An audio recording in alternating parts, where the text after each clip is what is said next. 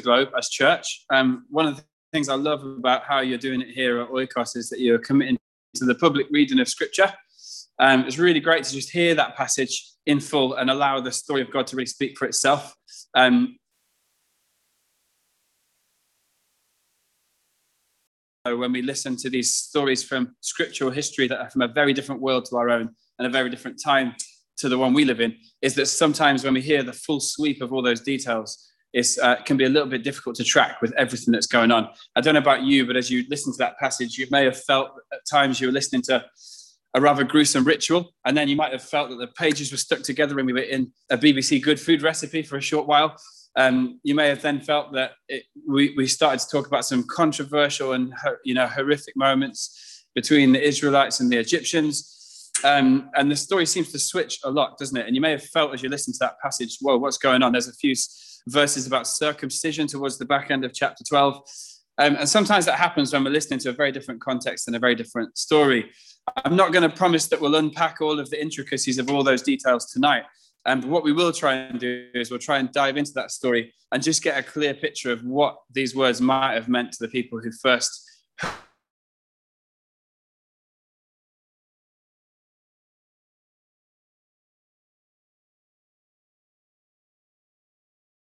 full glory of what is God really saying to these people and, and which elements of that might really resonate with, with us in 2021 living in Erdington. Um, so, first few things just to sketch a bit of a scene of what's really happening here. If you look at a lot of biblical scholarship on the story that's about to unfold, that we're just hearing about um, in Exodus chapter 12, lots of uh, people who've studied these things for longer years than I have would tell you that the second uh, most important moment in redemptive history up until this point is about to happen. Um, most biblical scholarship would say that the event of creation uh, happens and nothing else on the same level of drama and impact happens through the rest of scripture up until uh, what's to happen. So we're about a major event of, in the theatre of human history. God is about to move again um, in power at something like the level that he did in creation. And there's lots of parallels between what happens in Genesis 1 and what's about to happen that God is now in this chapter telling Moses about and giving him some instructions to pass on to the Israelites. So let's just wrap our heads around a few of those things here and see what's really going on. In Genesis 1, what, what we're told about is this picture of a swirling darkness. We know that there's chaos, we know that there's emptiness, um, and we know that there's water there, we're told that the Spirit of God is hovering over the surface of the deep, and there's darkness over the surface of the deep. We get this formless, and into that chaos formlessness, um, God speaks. The first thing that happens is we get a word from God. He says something, and then that word seems to land somewhere, somehow, and out of the impact of that word into that chaos and that formless darkness that seems quite destructive and, uh, and full of frightening power, we start to see life and order and beauty start to emerge out of the chaos. That's what's happened in creation. There's never been a power seen like it, and there's never been a moment seen like that one. Uh, what's about to happen in Exodus, the biblical writers parallel when they narrate to us what goes on, a lot of those same threads from the Genesis story. We have swirling waters. Uh, where do you see the swirling waters? Well, the Israelites are about to walk through the middle of the Red Sea. Um, and that to them was a deeply significant event. Now let's get our, let's get this straight. It was an actual historical event. God really did split a specific ocean. There was a specific body of water. They literally saw it divide and they walked through the middle of it. But to these Israelites, that was a deeply symbolic moment. It wasn't just an ocean. Um, you see, in the ancient world at that time, uh, the waters, particularly swirling waters and oceans, used to represent to ancient people that surrounded and neighbored the Israelites and to the Israelites themselves um, they used to uh, uh, represent chaos and also human evil. And so, when you find writers at that time writing about uh, evil empires, the way that human beings can descend into sin and become cruel oppressors that hurt and destroy each other, um, and when the threat of humanity seems to get so out of control that it's just going to cause absolute destruction and, and pure chaos, they're often pictured as waters, swirling waters that we can't control, just like the oceans, too powerful for us. Um, and so, human evil empires that, that unleash wickedness on the earth, they're often visualized in that way. The creation stories that the Hebrews heard from the other peoples neighboring them, from the Canaanites and the Mesopotamians and some of the others, always pictured, that they always began in the same way with a swirling mass of waters. And what was different about the Hebrew creation story that we see in the Bible and some of the others that they heard from their neighbors was that usually a series of cosmic beasts would emerge out of the oceans and they would threaten the whole future of the cosmos. They'd come to destroy everything that existed. And the gods that the surrounding people worshipped tended to rise up against these evil cosmic beasts and fight against them. Um, they didn't fully conquer evil usually in those stories, and there was some sort of truce that was agreed. And usually, that these other people surrounding the Israelites used to use that to rationalize why evil still exists on the earth. We know some of the names of these cosmic beasts that they imagined coming out of the waters because we hear about them in the pages of Scripture. So we hear about Leviathan and Rahab and Yam. Um, a few, if we fast forward a few hundred years into the future, Isaiah will look back on this event when the children of Israel walked through the waters to freedom, those swirling waters, and he will pick up one of those old stories of one of the neighboring peoples of the Israelites. He'll compare it to that same moment when, when one of these other peoples celebrated their God conquering one of these evil beasts that symbolized chaos and destruction coming out of those waters of humanity. And um, what's going to happen to the Israelites is they're not going to have a poem, they're not going to have uh, some sort of song about it. They're actually going to physically walk through that event. They're going to walk through this symbol of the chaos that was about to destroy them um, in Exodus 12. They're going to walk right through the middle of it. And then who's going to walk in and get consumed by it? Those enemies that were about to crush them in this chapter that we're reading about now. And they get consumed by the waters that the Israelites might have uh, had in mind when they thought about Egypt. So we're about to see this echo of Genesis. We've got the swirling, the destruction, and Israel are living in this at the moment. What did the waters represent to them? It represented them 430 years of suffering. They'd had about 12 or 13 years of generations um, but sorry, 12 or 13 generations crushed in this evil, oppressive slave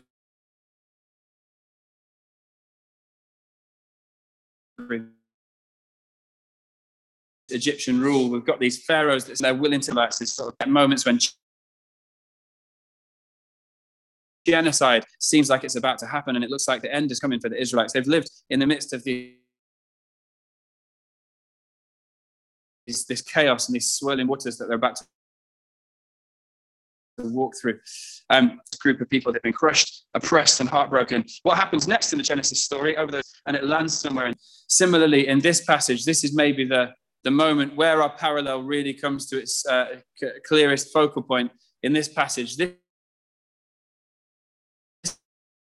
seems to be the moment when that word of God is released. God is now saying to Moses, This is what's about to happen. So, a little bit like he said in the creation story, let there be light.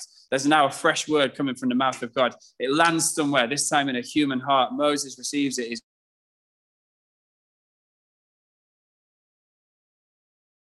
find ourselves if we're going to in between when the word and when the light breaks out. Events now about to happen, but that word hasn't created, it hasn't released the momentum yet that's going to create. Might have in your mind when you're thinking about what's happening in Exodus. Um,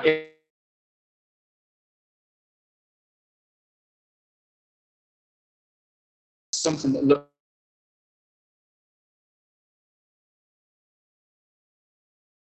a bit like um, and it was supposed to represent what happens in response to our prayers at time that way to this girl who's praying. Um, if we were somewhere in this picture, we might be right at the bottom of that wave. God has spoken, the waters have heaped up, and a, a, a dramatic change is about to come. Two nations are going to be changed forever. Uh,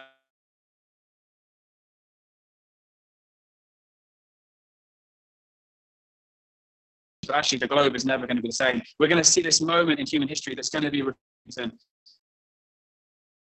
thousands of it's going to inspire various different movements in human history. It's going to be a cataclysmic moment of kingdom impact. God is about to speak, He's about to move, and the earth is never going to be the same again. And that unprecedented, sudden move of the Spirit of God is going to come against the back half a millennium of waiting, disappointment, and pain. And that's often the way these things work in the kingdom of God and in human history. But there we are. And that's where we are in chapter 12. Um, three hinges.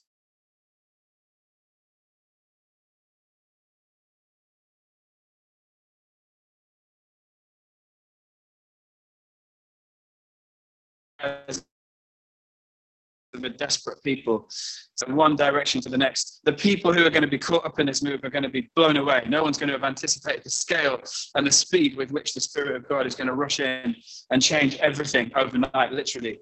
Um, it's going to be a hinge moment, and these often happen through human history. In fact, I was reading recently um, a classic book written in 1904 by a, a Scottish um, minister, a guy called Reverend James Burns, and he'd studied a number of revivals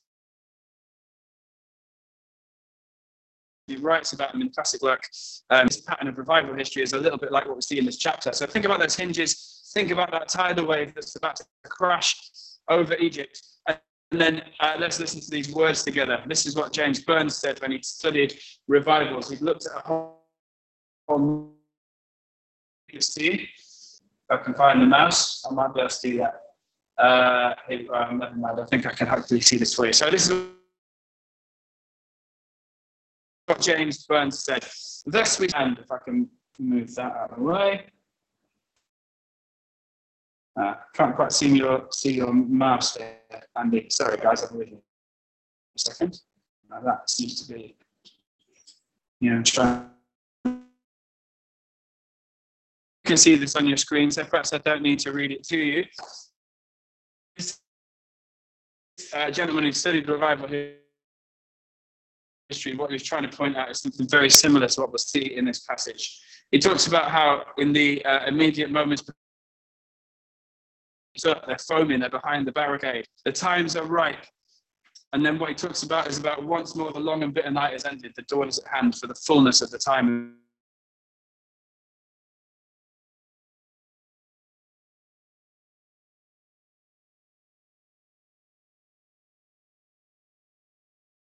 the, uh, you know between Genesis.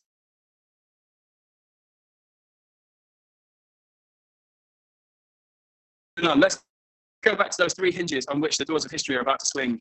Um, I mentioned about the justice of God, the mercy of God, and the prayers of a desperate people. Three things come together that we see these sudden uh, hinge moments in human history.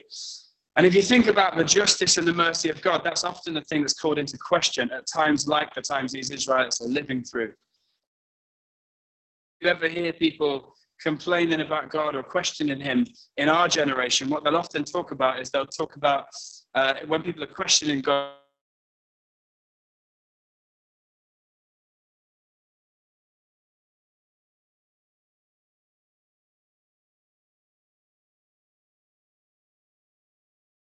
of people being sent to hell. You'll often hear people, or perhaps people would read a passage of scripture like the one with Lucians, the lives of all the firstborn sons were taken overnight. And I think, well, how could God be a fair God? How could he be a loving God if he treats people that way?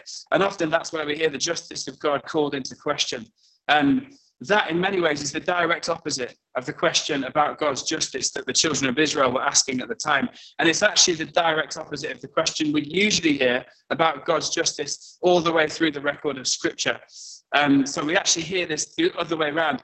Whereas in our culture, people tend to say, well, how could God be fair and just if he judges? It's what the children of Israel were saying. How can God be fair and just given that he hasn't yet judged the, the Egyptians? It was exactly the opposite question. How could he stand back and allow the sort of evil to, that's happened to us for these last 500 years? How, why would he just stand and watch that? It's the same question, and you notice when Paul's writing to the Romans, thousand years later, he picks up the same questions being asked. What's the question in that community that he addresses? It's not why, how can we believe in a God who's entitled to act against human beings and take their lives in judgment? Why would, you, you know, it's not that sort of question. When he's, when God stand by and allow human sin on the earth if he's allowed all this wickedness to take place. It's the same to ask God, how long will you look on human evil and not intervene and not step in? So, why do we ask people we usually come across in Scripture? In 2021 in Britain, why are most people asking the opposite question? In fact, the question I just said to you is a question that some of my students had to answer the last time they sat GCSEs. Uh, why would a loving God send me here? It's the opposite question. Why is that? Well, I think a big part of the reason is that most of the, the Old and the New Testament we don't perhaps uh, feel that familiar with the weight of their suffering and the daily burden of being crushed in the way that they were. But if you're living in a peaceful, ordered society on the whole, um, perhaps the same questions don't occur to you 500 years. If you've lived through a Pharaoh who ordered the death of every Israelite boy, and we don't know how long that lasted for nine months, that it could have been several years, that literally edified. Um, if you've lived through those moments, and, and, and not just for a few weeks, not just for a few months, but if you've been crushed by that kind of human wickedness, generation, your theology of sin starts to change. Your understanding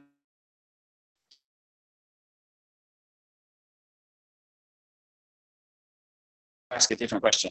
God, if you're out there, why are you not doing something about this? Where are you? Why do you allow this man to still be on the throne? The violence.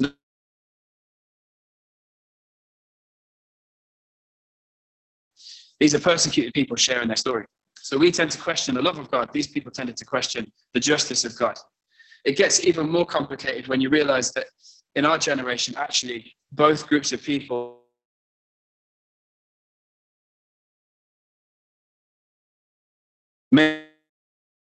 you're not living through a situation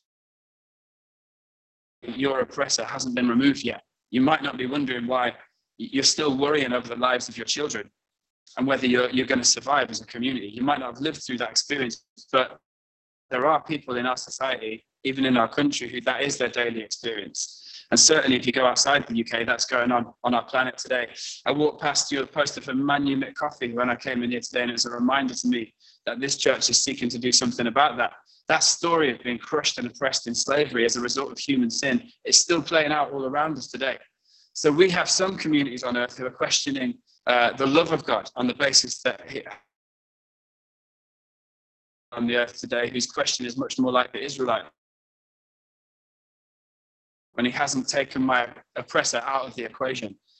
And it begins to uh, seem very complicated when you've got half the human race questioning God's justice and the other half questioning his mercy. But thank God he holds on to both in perfect tension. Understand how it all works, but what, if you look back over the story of Scripture, how God seems to answer that question is you get these hinge moments. He allows time for repentance, and that allows space for human suffering as well, but he doesn't allow it forever. And there come these moments in human history when he turns the door, the hinges swing, and the door turns. And that's a moment we're about to see. His justice and his mercy are revealed, and they're revealed in devastating power. And some, like the Israelite slaves, walk away with their chains broken and their hearts set free, and they, they walk away singing songs of worship, blown away by the deliverance they've just lived through. And other people, when the justice and the mercy of God comes, they feel the impact too. Um, and it doesn't set them free. It has the opposite effect. But God does move in human history, and he, if there's a situation that's been going on for too long, um,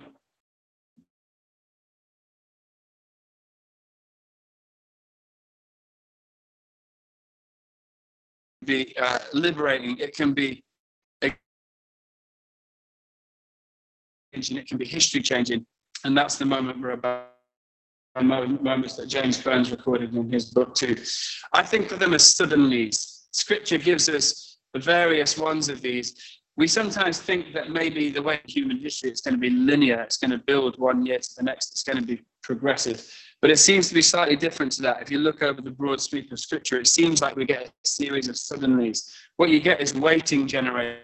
They're going for hundreds of years, like the children of Israel, nearly 500 years. Then you get this lightning moment of a suddenly God intervenes and everything changes in one go. And then you get after that this how do we hold on to what God did? How do we remember the story? There's a few examples. This one that we're looking at now, we had about 500 years from Abraham to Moses. We then had a suddenly that we're about to see in this story. And from then on, you then get the Joshua generation that have to keep the story alive and march on and find out what happens next. You get another suddenly a bit later on. If you go on from Joshua and fast forward about a thousand years, they don't live in the fullness of this promise that they're going to go and inherit the promised land and have a country of their own. somehow that promise just doesn't get fully fulfilled and they find themselves living among their enemies and occasionally falling under oppression again. That goes on for about a thousand years. And then you get this suddenly generation where David steps up, seems to just believe the promises with raw faith, and the whole thing shifts again in the generation. You then get a legacy generation after it. And you could say the same thing happens before Jesus. You get this 500 years of prophetic silence after the last prophet speaks. And if you ever read the writings from those times, they're tragic. Um, the people of Israel, they began to ask questions about what the prophets had said. And there was an increased fascination among the Hebrews at that time with demonology and the study of Satan because they were starting to ask themselves the level of suffering that we're seeing um, in this period of time. Some of the oppressors that rose up against Israel were so brutal and horrific that people started to think, I know we've disobeyed God and I know what the prophet said, but there seems to be more at play here. The suffering and the darkness was so deep. And then you get this suddenly visitation that Jesus breaks into the midst of that darkness after John the Baptist has spoken. After 500 years of silence, God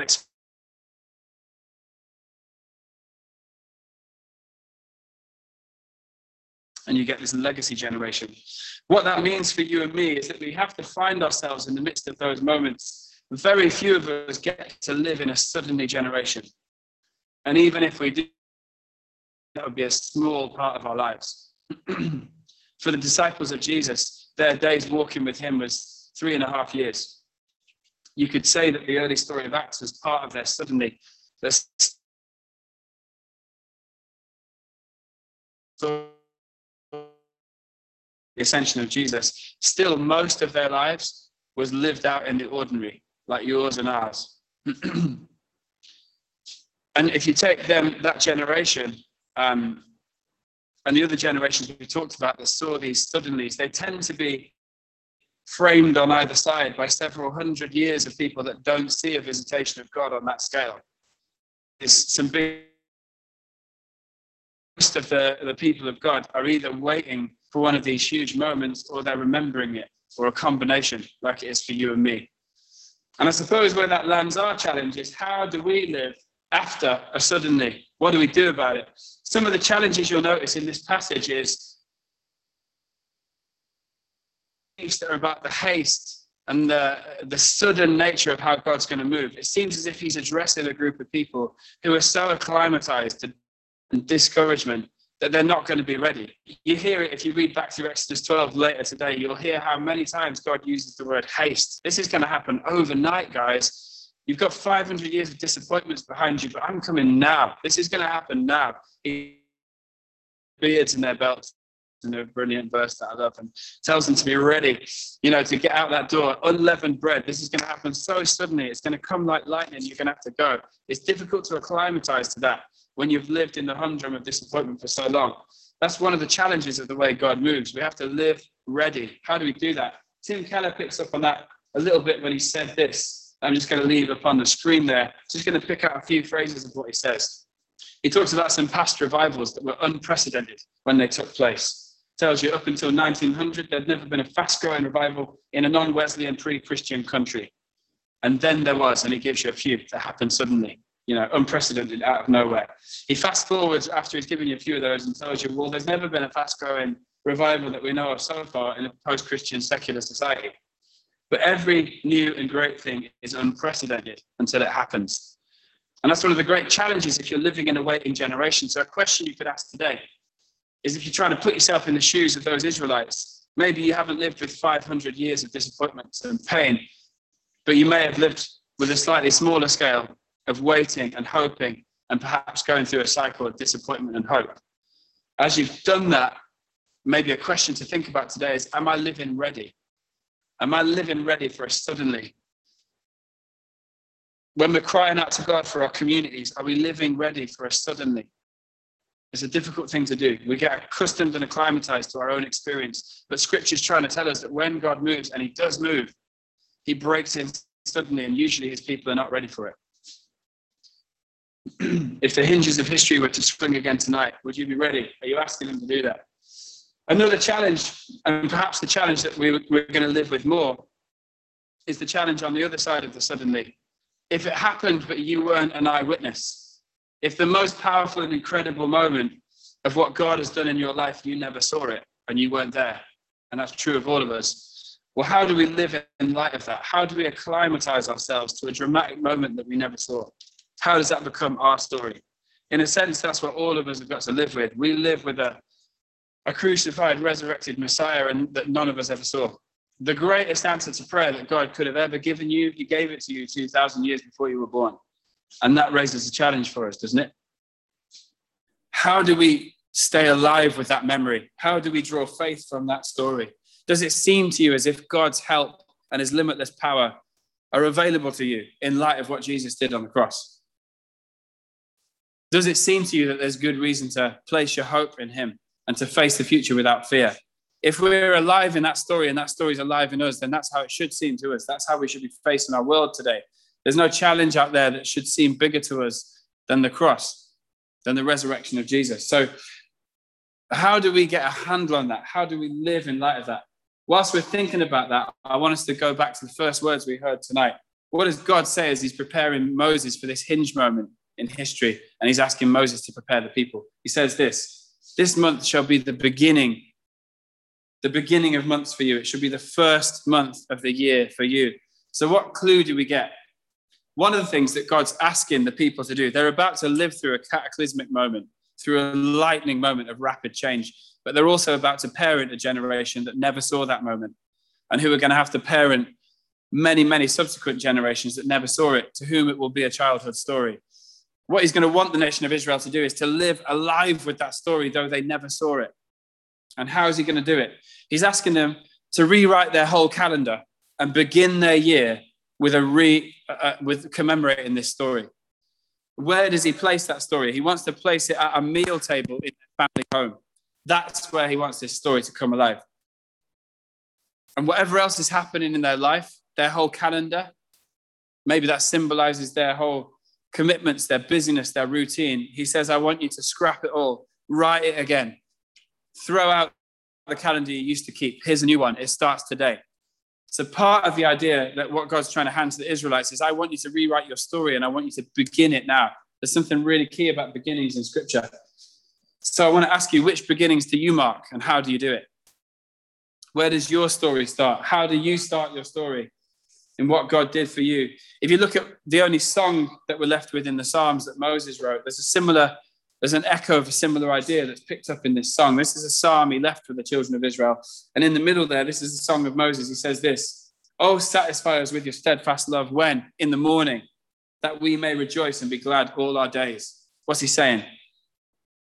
He's asking the children of Israel to turn their hearts towards God and to ask Him that the, what, he wants, what He wants them to bring before God every morning is that the, the memory of His steadfast love would be in the morning before they start their work for the day.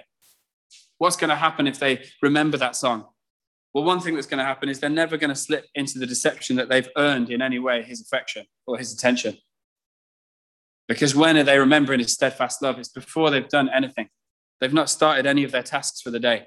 It's not like they complete their to do list and Moses asks them to locate their song of worship at the end of the day when they've done everything that they set out to do, when they've completed all their duties, secular, religious, and otherwise, all of it.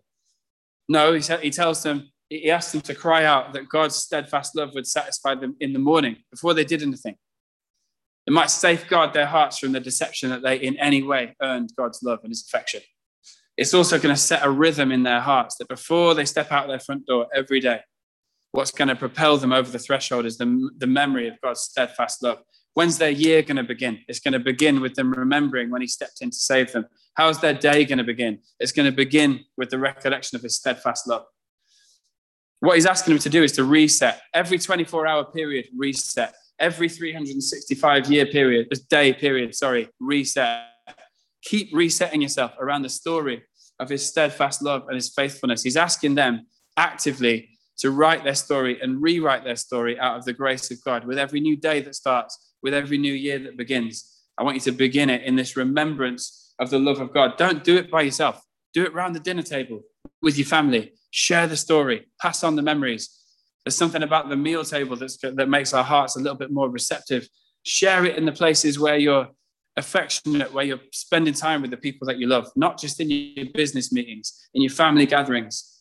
Start your year, always begin with this memory of the love of God. That's what Moses is trying to tell the people. How do we do that? Well, as I was kind of mulling this over and trying to get practical, um, I thought I'd share this with you. This is a little uh, testimony book that I decided to make for myself a couple of years ago. And this talk was a helpful way to remind me to dig this out and dust this off um, and try and remember how do we do this? How do we begin our year in the story of God? How do we begin our day with the memory of his steadfast love? How do you do it without it becoming a dry routine and just stories that have lost their power and their meaning?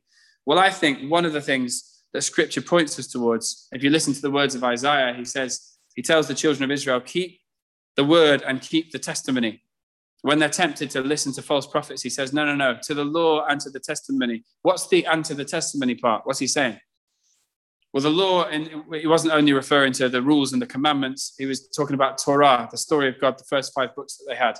So if he said to the law, go back to the stories of Moses and Israel and all the stuff that you've had since you were uh, children, he says, go to the law and also go to the testimony. Well, what's this and the testimony part? That was something that Israel were called to maintain. They were called to keep writing the stories of what God had done in answer to their prayers. I believe there's something that scripture's pointing us towards where there's some there's something about our human psychology, the way God's hardwired us, the way He's built our minds and our brains, that if we can pay attention to what He's doing in our story, if we can keep asking and keep looking to Him and recording the moments when He comes through, record in the moments when we catch a sense of what He's doing, record in the moments when He answers our prayers. There's something about connecting that story to the story we find in Scripture that makes this thing come alive for us. It means that that those scriptures that can become meaningless religious texts to us actually come alive. Our story and the story of God, they fuse and they merge, and we begin to see ourselves in that line of the people that He's dealt with in human history. The cross can become to us not just a story we were told in Sunday school, but it could, we can get uh, insights, we can get glimmers. The door can crack open every time He answers one of our prayers and we look back and we connect ourselves. Why did you hear me today? Why did you have mercy on me? Why did you listen? Well, I know why you listened. And we look back to the cross. And somehow, in some mysterious way, that begins to open our hearts, not only to what he's done in our life, but it connects us back to that story where we're supposed to be anchored.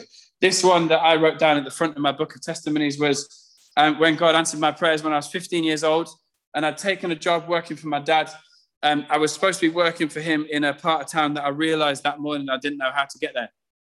Um, and so I jumped on a bus. I knew, uh, you know, what's which number bus I was supposed to jump on, but I had no clue where I was supposed to get off. I had about a half an hour journey. Realized on the bus, I don't know where I'm going here. So I prayed as a 15 year old, God, I don't know what I'm supposed to do. Please, would you help me?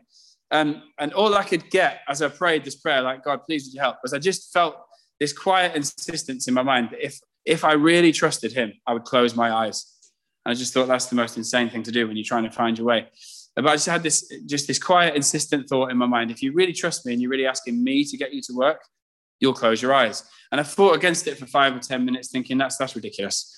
Um, and then this thought occurred to me: well, if I don't know where I'm going, why would I? What benefit is to me to, to have my eyes open? And so I began to think this was God answering me and that He wanted me to close my eyes and trust Him. So I did and closed my eyes on that bus. The red line I've put on Google Maps there and printed and stuck in this scrapbook is the full journey that I did. I closed my eyes and I started to say to God, Well, what am I supposed to do next? Uh, how are you going to tell me when I'm supposed to get off this bus? And I didn't get any sort of sense of any answer. So I'm sitting there with my eyes closed for what became about half an hour, thinking I'm probably miles away from where I'm supposed to be now. I could be back where I started. I have no idea. Um, and I don't know when I'm supposed to open my eyes, what am I supposed to do. Uh, when all of a sudden a bus jerked to a halt and catapulted me out of my seat, I found I'd opened my eyes um, unintentionally and I thought, oh, maybe here's the place. So I got off the bus, looked around, and I couldn't see Marple Ridge College where my dad had told me to go. So I thought, oh, that was probably me getting it wrong. Um, and so I stopped asking God for help and wandered off towards where I thought it might be. Um, it turned out in exactly the opposite direction of where I was supposed to go. Um, and it got to five minutes until I was supposed to be at work. And it, that was when I cried out to God again in my, you know, desperation not to disappoint my dad and show up late for work. So I prayed, oh God, you seem to be really lost here. Um, please, would you help me out? And at that moment, a lovely elderly lady walked past me, posting something in a, a post box, the first person I'd seen for ages. And I just asked her, do you know where the Marple Ridge College is? She very kindly took me back to her house where her husband drove me all the way back to where I'd got off that bus, where it had jerked to a halt, and then 200 meters in the opposite direction from where I'd walked. And there was Marple Ridge College. It was the closest point I could have got off that bus. And when it jerked to a halt, I opened my eyes. I was 200 meters away from where I was supposed to be. So I look back on that moment as a moment where I feel like God heard and He helped me and He taught me a valuable lesson about walking by faith and not by sight. Um, what I've tried to do in that book is just record other answers to prayer. You might think it's an insignificant moment, but as they build up and you go back and you look over your testimony, your record of what God's done in your life, what I try and do is have that with scripture open next to it as well. And what are you doing? You're trying to begin your year and begin your day in the recollection and the remembrance of what God's done for you. So I just want to really encourage you today. If you're trying to pick up on these lessons of how do you live as a legacy generation, how do you make sure that that story doesn't go dead inside you and it doesn't just become something that doesn't move you? You don't. You find it really hard to even care about it, even focus on it. Um, how do you do that? Well, what part of what Scripture keeps telling us to do is keep the testimony, keep the word, and keep the testimony. If you look at the word, the prophets tend to use. They use this word God, treasure. You know, we're told of Mary when she sees and hears these words about Jesus as he's grown up. She treasured these things, pondered them, and treasured them in her heart. And that's often what God's calling us to do. If you're asking why, when I try to worship God, why, when I try to pray, does it just feel like I'm switched off inside?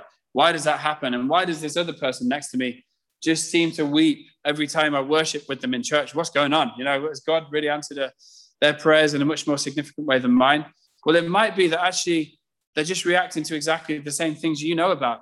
It's just that they've been keeping their heart, keeping the testimony, guarding and abiding in God's word there's there's a certain way that we can treasure and reflect and remember and it's as we savor those moments of what god's done in our lives and then we look back to the cross and we look back to these moments in scripture that they begin to become alive we start to read those stories not as an outsider who can't remember the last time god did something like that for them but as someone who's tasted and maybe in some small ways just of the kindness and the affection and the attention of god we've mulled on it we've reflected on it we've treasured it and that's what can begin to open the human heart, open our hearts so that we, we really come alive in this story and it comes alive in us.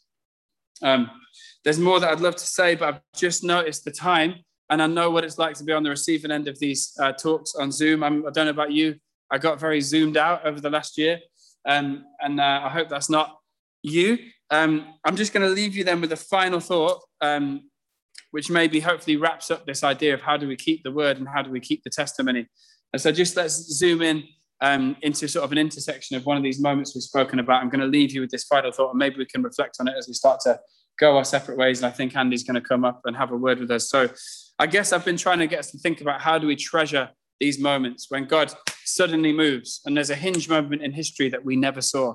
How do we make sure that comes alive in our hearts and we live in it and it feeds us and it gives it, it feeds our faith and it feeds our love for God?